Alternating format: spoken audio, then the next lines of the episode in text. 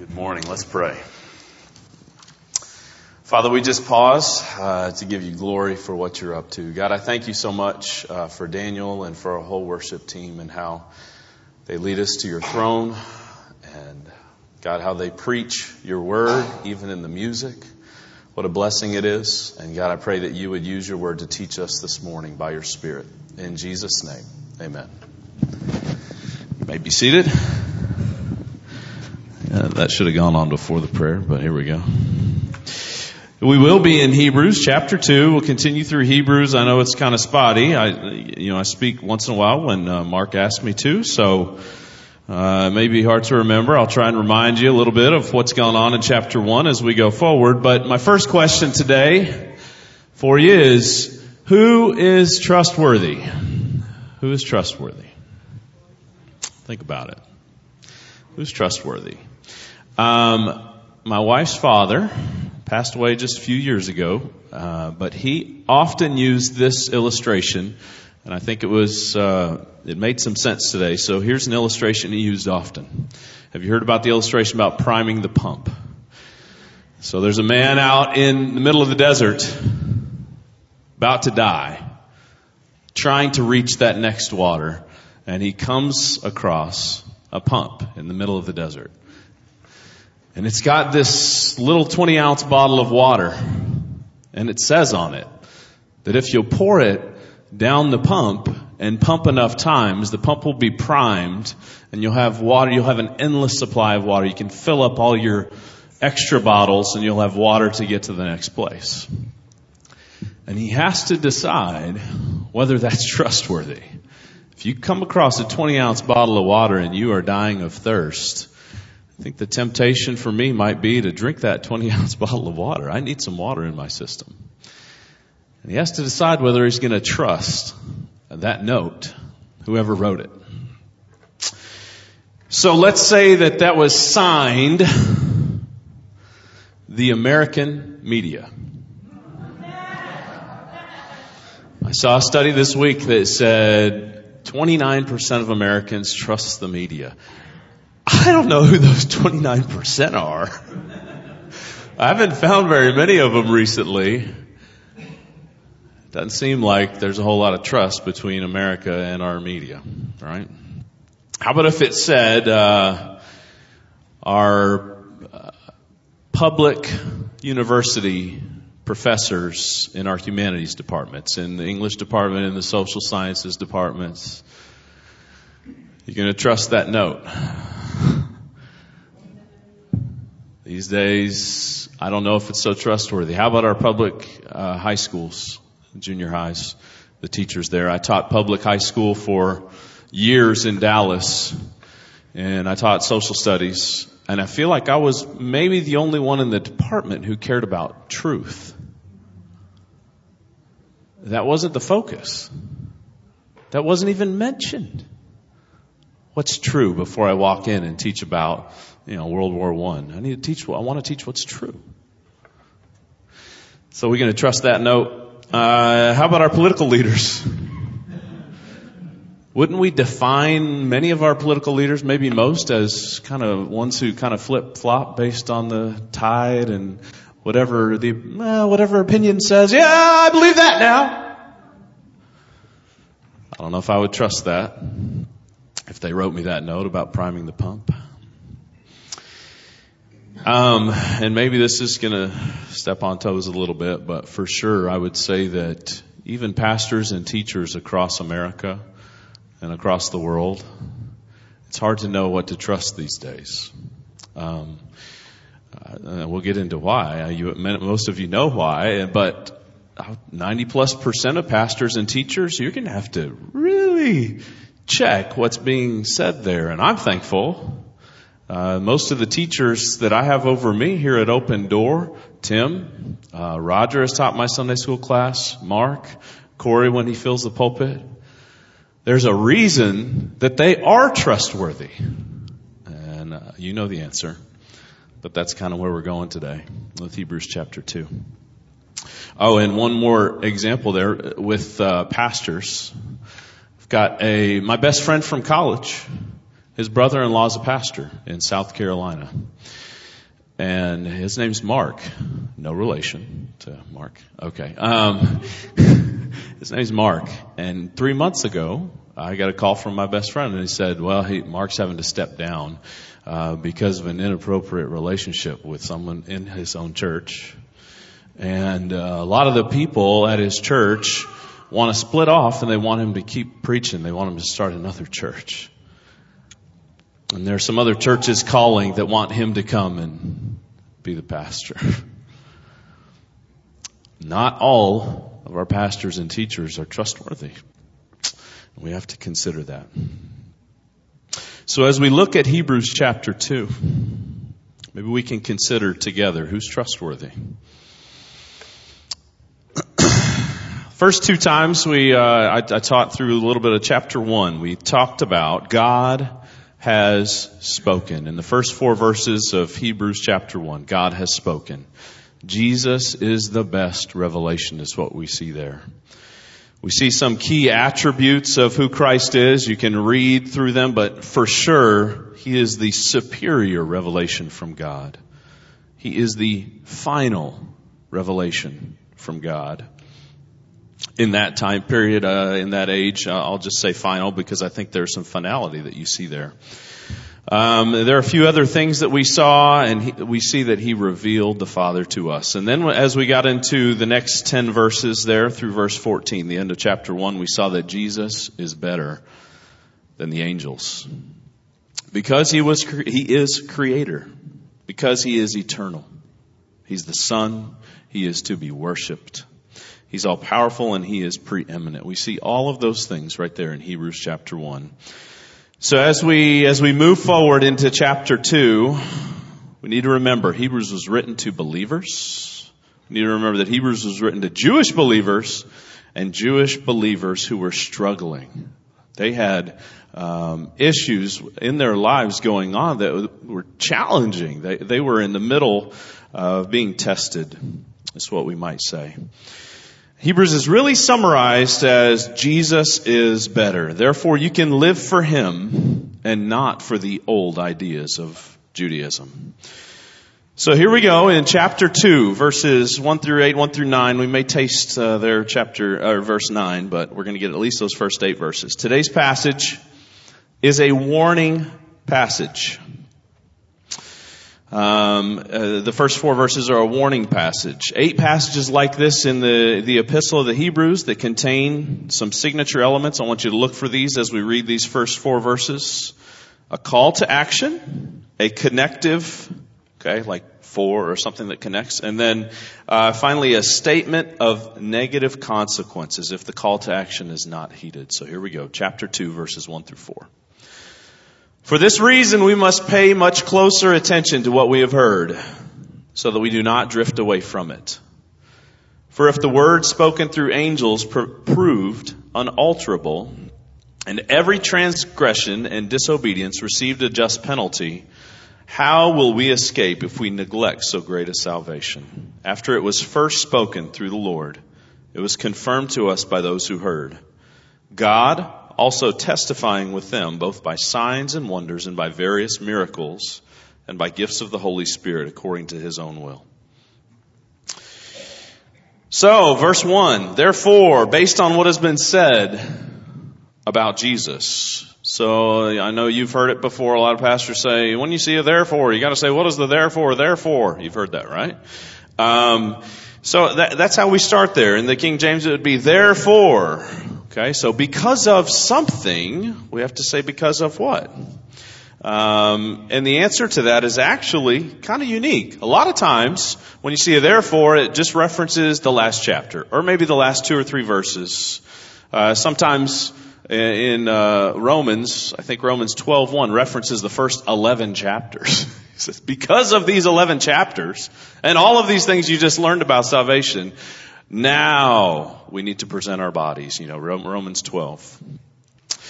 But this therefore is a little unique for this reason. This, therefore, because of this, we must pay much closer attention. Because of what? He's actually talking about verse 2. Chapter 1 verse 2 is what his therefore is about here.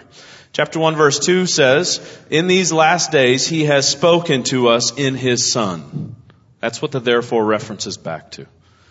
God has spoken in his son. Therefore, and you can continue in verse uh, 2 verse 1, Therefore, we must pay much closer attention to what we've heard because God has spoken in His Son with finality with finality.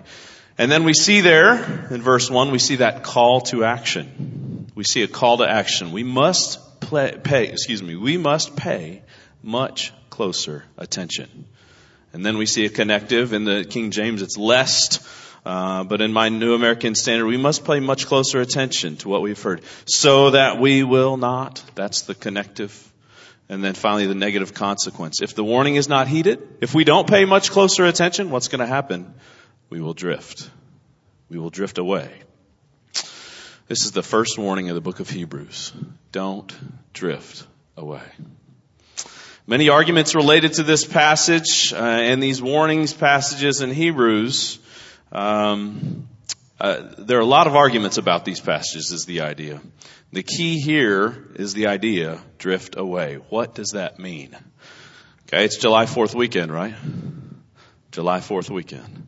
Will there be any drifting happening in the great state of Missouri on this fine summer July 4th weekend? Uh, if you've ever been down a river, you know, maybe floating, yeah, there's going to be a little drifting happening. Uh, Andrew and Nathan, any drifting happening this weekend? No, maybe not. They did a little drifting and winning a race right now being in a race last uh, fall? Last fall? Yeah, okay. When I think about drifting, that's what I think about. And that's one definition for this term, drift away, is being out on the water, being a little bit aimless in the way that you're drifting. Uh, the idea here is that they are floating aimlessly by something very important so that we will not drift away so that we will not drift away, so that we will not float aimlessly by something very important. So is this passage about, now this is an argument out there. A lot of these Hebrew warnings passages are about losing your salvation. That's the idea. A lot of people believe that. Is that what's going on here? We'll see more of why I don't think that can be true as we go forward here. And the author in verses uh, 2 and 3 continues the idea for us. So, we have to pay attention to not drift away. Verse 2. For if the word spoken through angels proved unalterable and every transgression, excuse me, transgression and disobedience received a just penalty, how will we escape if we neglect so great a salvation? Let's go with that. This word spoken through angels could be a confusing idea. What's going on there? This word spoken through angels. I thought Jesus said it. I, I thought God said it. What, what are they talking about? The word spoken through angels. Okay, so in Deuteronomy 33, as you see up there, Acts 7, Galatians 3, you can take a look at those if you'd like to. But the idea that's there is, why the law then?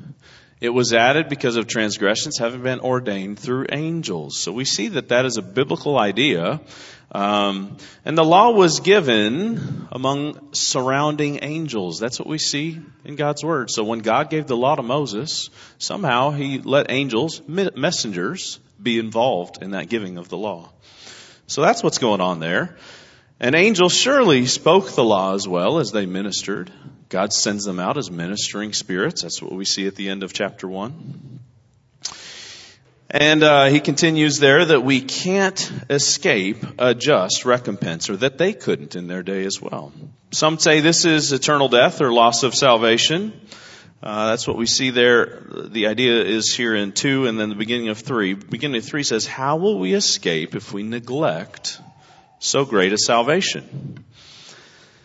Okay, so this new measure of a just penalty isn't specified here. Doesn't say what that penalty was. How will we, uh, how will we escape if we neglect so great a salvation? How will we escape what? How will we escape um, the just penalty? There you see at the end of verse two. So what is this just penalty? It's not defined. At least right here in these verses, it's not defined. I think if we read the breadth of the book of Hebrews, we see what that penalty might be. Um, but what could it be? Uh, this new measure of just penalty isn't specified, but how were Old Testament believers saved?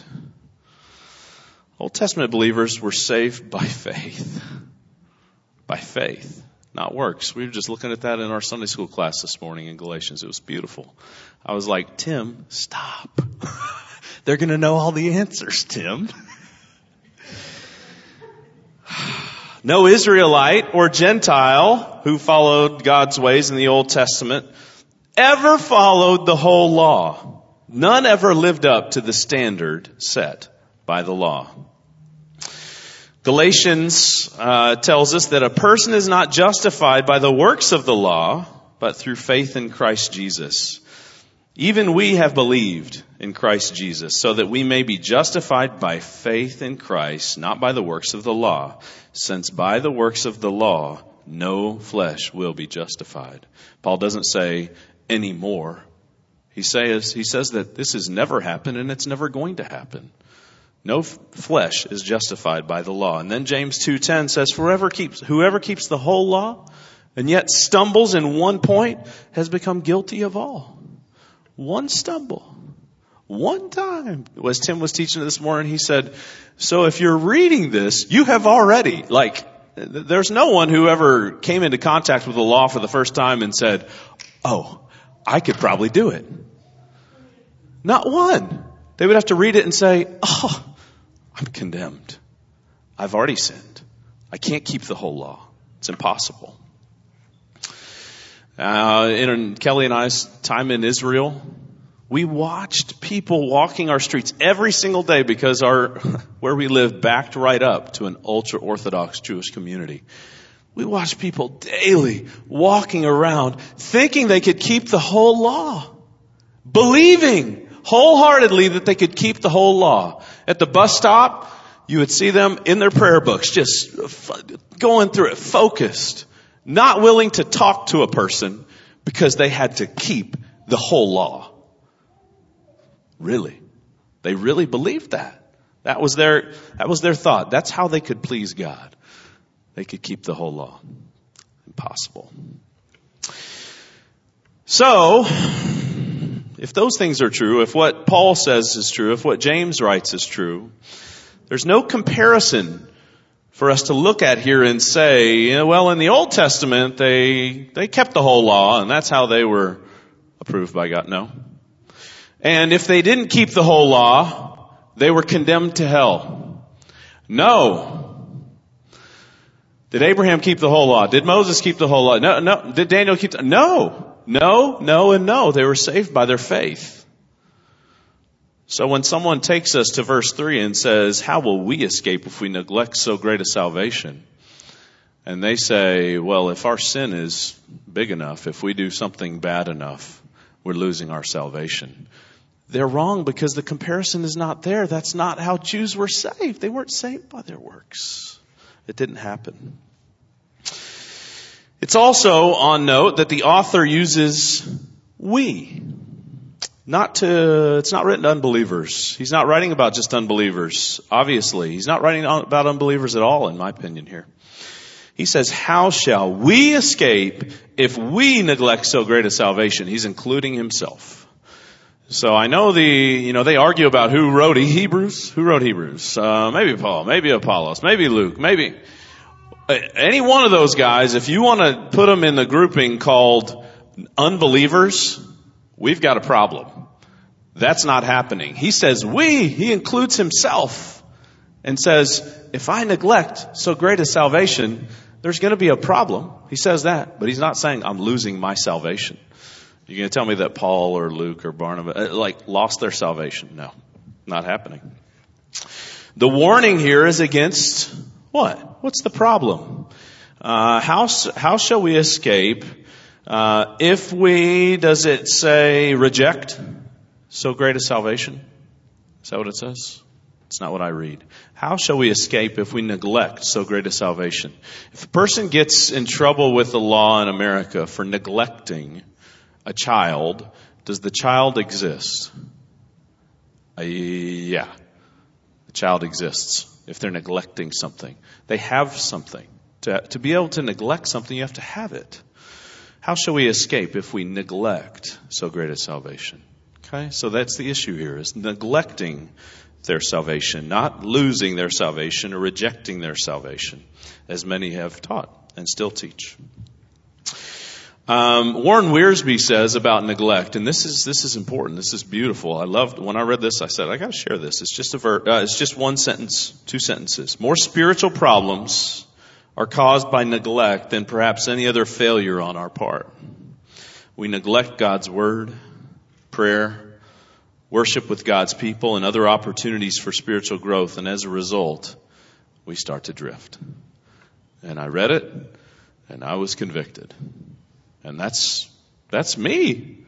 I'm reading, oh, Wiersbe, how do you know about me? How, how do you, like, I've never met you. How do you know me?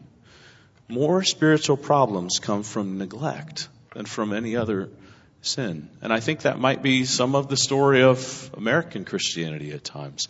Neglecting so great a salvation. We believe. We're followers of Christ. We're His. And for this week, I just wasn't really even thinking about praying for my brothers and sisters. I don't know what happened. I don't know why I didn't think about that. The neglect that can come into play. So, we do have to answer the question, what is this, uh, what is this uh, just penalty? Because whoever wrote this, whatever, whoever the author is, they used this idea that there was a just penalty in the Old Testament when they didn't pay attention to the law. There was a just penalty. And now we see how will we escape if we neglect so great a salvation? So there's some kind of just penalty in the author's mind going on.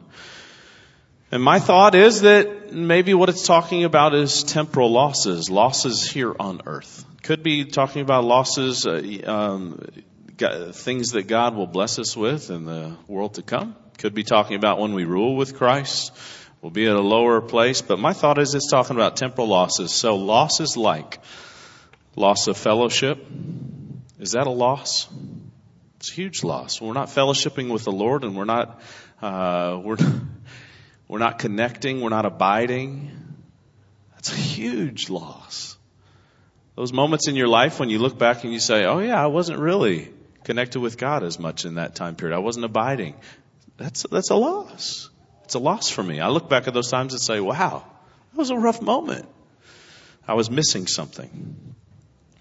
Lack of growth, that's a loss. Constant necessity of milk, uh, as is, uh, we'll see going forward in Hebrews later on, they talk about, uh, the writer talks about that, the author. The need for milk, uh, maybe sickness is mentioned in Corinthians, even physical death mentioned as a disciplinary method of God, uh, but not spiritual death not loss of salvation. It Doesn't happen. Um, a good father disciplines his children. Does this not fit the context? Is this not how the Israelites received just recompense? The end of verse 2. They received a just penalty. And believers in the New Testament, we receive a just penalty, and I think it's in our daily lives. We lose out on some things when we drift, when we don't care for what God has given us when we don't look into uh, God's Word. I think that could be that just recompense. And as we continue here in verse 3, 3b, after it was first spoken through the Lord, it was confirmed to us by those who heard. God also testifying with them, both by signs and wonders, and by various miracles, and by the gifts of the Spirit, according to his own will. If I were to ask you about your great salvation, how long would we end up talking?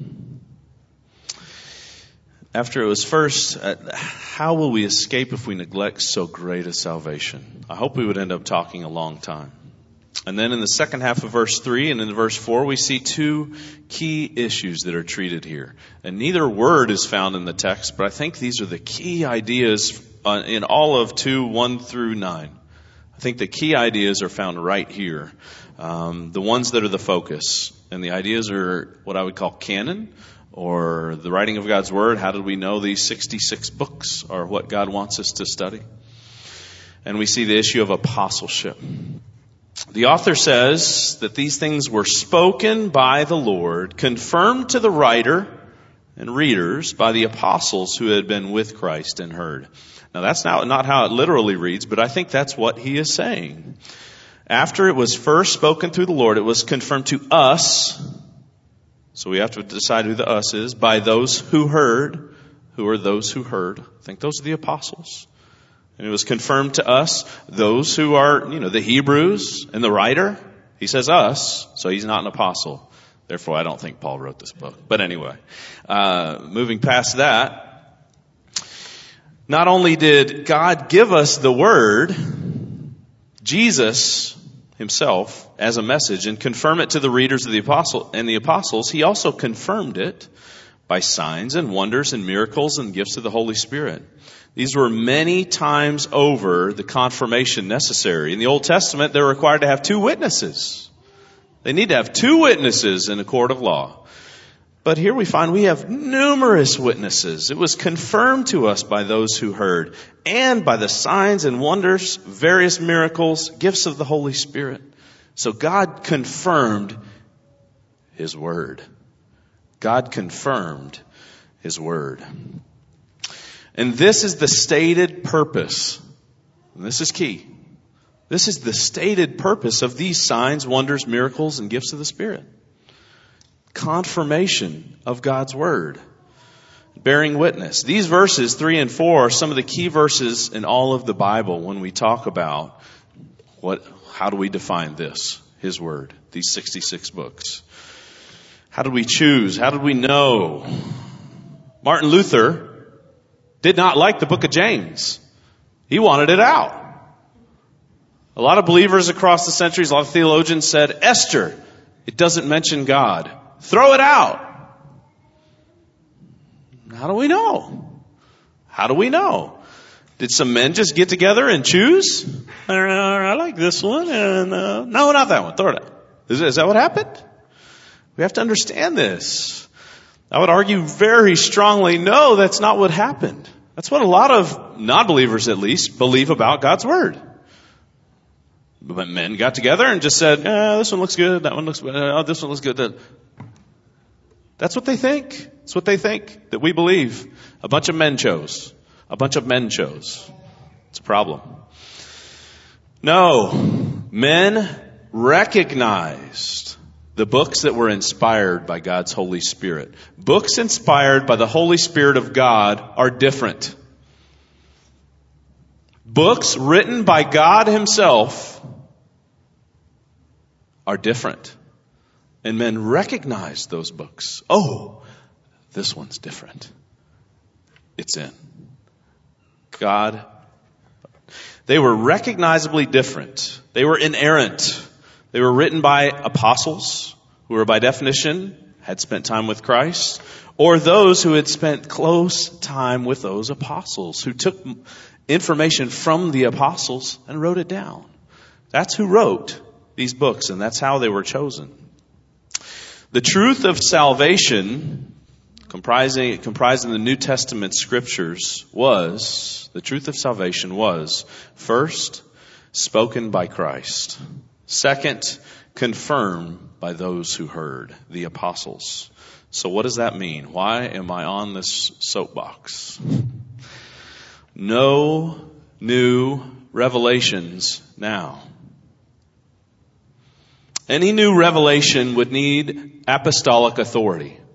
It would need to be confirmed to us by those who heard. That means they had to be with Jesus. If we don't have someone in our midst, in the United States, in the world today, who was with Jesus, then no new revelations now. So if we know God's word was recognized partially based on apostolic authority, how did this apostolic authority work? Well, we have the 12 disciples. Judas Iscariot, we lose one there, right? Down to 11. They ask God to choose one to replace, and Matthias is chosen uh, by lots. And then Paul was added, so you could say 13, kind of. Not really, but kind of, right? When James, the brother of John, died in Acts chapter 12, verses 1 and 2, he's not replaced we don't see James being replaced by a new apostle. We don't keep adding to the apostles. Ephesians 2, 19 through 22 tell us that the apostles were part, what part of the church? They were the foundation of the church. When is the foundation laid? I think we all know. At the beginning. Paul, an apostle of Jesus Christ, by the will of God, is what Ephesians, Colossians, and Galatians tell us. He's an apostle by the will of God. He's not sent from men, but Jesus Christ and God the Father, we're told. He's not sent from men. He's sent from Jesus Christ. Nowhere in scripture did Jesus, the apostles, or any other New Testament writer set forth the idea of apostolic succession, which the Roman Catholic Church would teach, and which a lot of charismatic churches would say we have new apostles. God has to keep giving us more apostles, more apostles. Jesus ordained the apostles to build the foundation of the church. That was the purpose. What is the foundation of the church that the apostles built? It's the New Testament. The record of the deeds and teachings of the apostles and of Christ. The church does not need apostolic successors. The church needs the teachings of God. The church needs the teachings of God through the apostles, accurately recorded and preserved. And this is exactly what God has provided in His Word. What is mentioned in Scripture is the idea that the Word of God was to be the guide that the church was to follow. That's what we are told, Acts 20, 32. The Word of God. As Paul leaves Ephesus, he commends them to the Word. He does not commend them to some future apostles. It's the Scripture that was to be the infallible measuring stick for teaching and practice. That's what 2 Timothy chapter 3 tells us. It's the scripture that the teachings are to be compared to, Acts chapter 17. Apostolic authority was passed on through the writings of the apostles, not through apostolic succession. As we continue, there are signs and wonders and various miracles. Some of the sign gifts of the Spirit, they ended when their witness and the confirmation was complete because that was their purpose. To witness to what God is revealing. That was their purpose.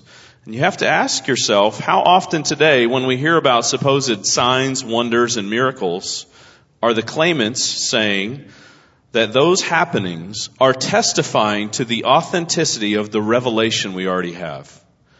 How many times would we hear about somebody was raised or this other wonder happened? Do they say, and because of that, we know that God's given word is true? In my opinion, every time I've heard it, I've never heard them say, well, because of that, we know that God's 66 revealed books that He has given us are true. They're adding to.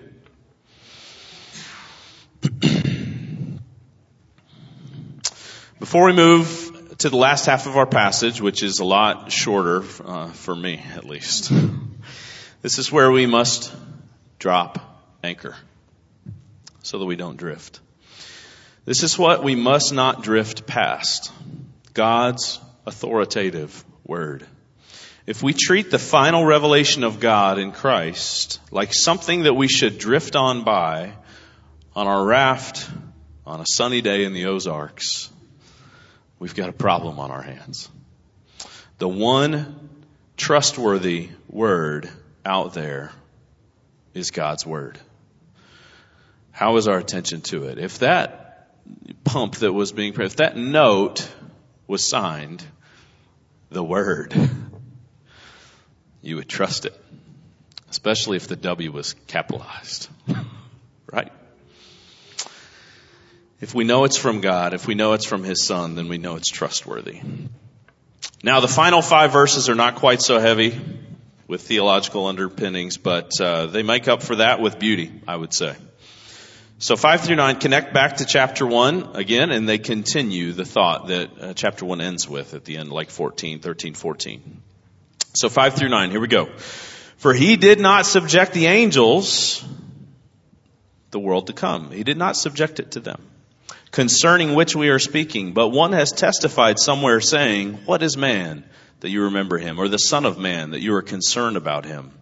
You have made him for a little while lower than the angels. You have crowned him with glory and honor and have appointed him over the works of your hands. You have put all things in subjection under his feet. For in subjecting all things to him, he left nothing that is not subject to him. But now we do not yet see all things subjected to him. And then we're going to touch verse 9, I think. But we do not see him who was made for a little while lower than the angels, namely Jesus, because of the suffering of death, crowned with glory and honor, so that by the grace of God he might taste death for everyone. Verse 5 tells us that he meets uh, this objection. He meets an objection that an, often a Jew would have had in that time period. He meets their objection. Uh, the objection they have it is that Jesus appeared to be far inferior to the angels. When he was on earth here, well, he was a man. Well, he was inferior to the angels. The angels are higher than Jesus. Oh no, that's a problem. So he meets that objection. Uh, he was a man of humble condition. He was poor, despised. He had none of the external knowledge that was shown to Moses. That's what they would have said. Uh, there's a Qumran community that was famous in that era uh, down near the Dead Sea that together taught he was just a man. He was just a man. Um, and they taught that the coming age would be marked by the rule of Michael the archangel and his angelic subordinates. Michael's going to rule, not humans. So there's a there's an issue there. That was common thought in their community. But Psalm 8 is quoted here, uh, verses 6 through 8. And when we survey the heavens and contemplate their glories and think of the exalted rank of the other beings, we may well inquire why has such an honor been conferred to man? That's the idea that they're getting at. What is man? In verse 6. What is man? The son of man that you're concerned about him. It's a surprise to them. Little while, uh, he was made for a little while lower than the angels. For a little while. And then we see that he was crowned with glory and honor. That is, with exalted honor. Glory and honor here are nearly synonymous. The meaning is that elevated honor has been conferred on human nature. On human nature. Over the works of my hand, all things in subjection. God gave dominion to Adam. That's what it says there. And when it says, over the works of thy hands, uh, all things are in subjection. God gave dominion to Adam, but we do not see it yet in the kingdom. Okay, so when it says, but we do not see it yet, it's talking about it's going to happen. It's the future. It's still going to happen. It's going to happen in the kingdom. The natural world will be righted as well, and we will rule with him. Uh, now, the key for this passage is really uh, what's this passage about? Is this is this these five these four verses here, uh, especially six through eight? Why is the author quoting that? Is he talking about man, or is he talking about the man? Jesus. Who's he talking about? It's a hard one. If you look at it and think about it, what, what, what, what, are you thinking? Are you thinking about Jesus or are you thinking about man? Verse 9 makes clear he's talking about both, and then verse 9 tells us clearly that it's Jesus. These are related to Jesus, okay? So verse 9, but we do see him who is made a little while lower than the angels. So it's talking about Jesus there because namely Jesus. It tells us they're talking about Jesus, but when the author wrote this uh, in the Psalms, primarily thinking about man. God has conferred upon man uh, the ability to rule over, to have dominion over. So we're talking about both. You have to see both in that passage, or else you're missing something. If it's just about Jesus, we're missing something about man. If it's just about man, we're missing something about Jesus. And then finally, verse 9, but we see Jesus. We do not see that mankind has the extended dominion of which the psalmist speaks elsewhere. We don't, we don't see mankind fulfilling this, but we do see him who was made a little while lower than the angels, namely Jesus. It's not just man there, it's Jesus. But we see the fulfillment of all of 6 through 9. We see the fulfillment of it in Christ, who is crowned with glory and honor and who has received a dominion that is superior, much superior to that of the angels. And then uh, the last point here is not a secondary point. I want to say secondary. It's not secondary at all. Uh, but at the end of uh, verse 9, we see something pretty nice, pretty important. Because of the suffering of death, he was crowned with great glory and honor, so that by the grace of God he might taste death for everyone. For every man. In the Greek, this is huper pantos, for each and all, whether Jew or Gentile, bond or free, high or low, elect or non-elect. How could words affirm more clearly that the atonement that Jesus made was unlimited? And its nature and design. And, and the way God designed the atonement, it was designed to be unlimited. It is so clear there. He tasted death for ev- everyone. We couldn't express it more clearly or more intelligibly than Christ does here, than God does here. That this refers, uh, the fact that this refers to the atonement is totally evident, for it says that He tasted death for them. This term tasted, geusetai, uh, means to experience fully. So when we look at other doctrines about Christ, like the Muslims believe about Christ that he swooned, he didn't really totally die, he passed out. Oh no, this tasted tells us right here that he experienced fully death. It's not taste the way we think about it. Uh, touch it to my tongue and oh, okay, I don't like that. No, he tasted it fully, totally consumed it. He was consumed in death. By the grace of God, he tasted death for you, friend. And for that person you had a chat with in the market this week. And for the relative of yours that nobody talks to. I've got that aunt. I don't know if anybody else has that relative. He tasted death for them. And for that coworker of yours who doesn't want to hear about religious stuff anymore. He tasted death for them. Brothers and sisters, this is why we're here to share the gospel with a dying world. By the grace of God, he tasted death for them, for everyone.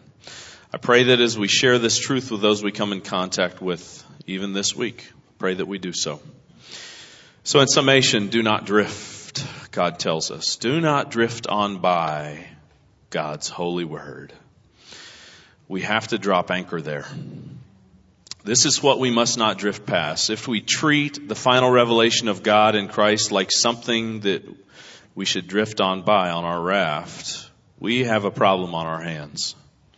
The one trustworthy word out there is God's word, not our leaders on earth, not the social media gurus, not the person who's got um, six million followers. And how is our attention to His word? That's what He asks us in verse one. We must pay much closer attention. And, and God has spoken. Apostolic authority for His word after Christ's death was necessary. He provided it. Confirmation was needed. He provided it. No new revelations now because that would lack apostolic authority. It would somehow think that they could, uh, people who would say that there's something else, we can have a new revelation, somehow they would think that they could top God's revelation in Christ and add to it. Earth is subject to man all things will be subject to Christ, and all things are subject to Christ. Uh, we don't see nature subject to him currently, but when he rules, all things will be subject to Christ, and we're looking forward to that day. And finally, why was Jesus made lower than the angels?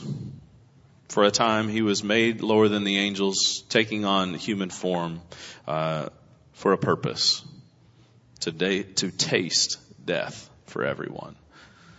Can you think of that conversation between the Father and the Son if it were to happen that way? Yeah, I'm going to make you lower than the angels for a time. Okay. Why? To taste death for everyone. Let's pray. God, I pray that you would um, teach me by your word and that you would teach all of us by your word and that we would drop anchor in your word and in your word alone. Uh, God, grow us, use us. Pray that we would go from here considering the possibility, the chance that we might share your truth with the people we come in contact with this week, whom you tasted death for. In Jesus' name, amen.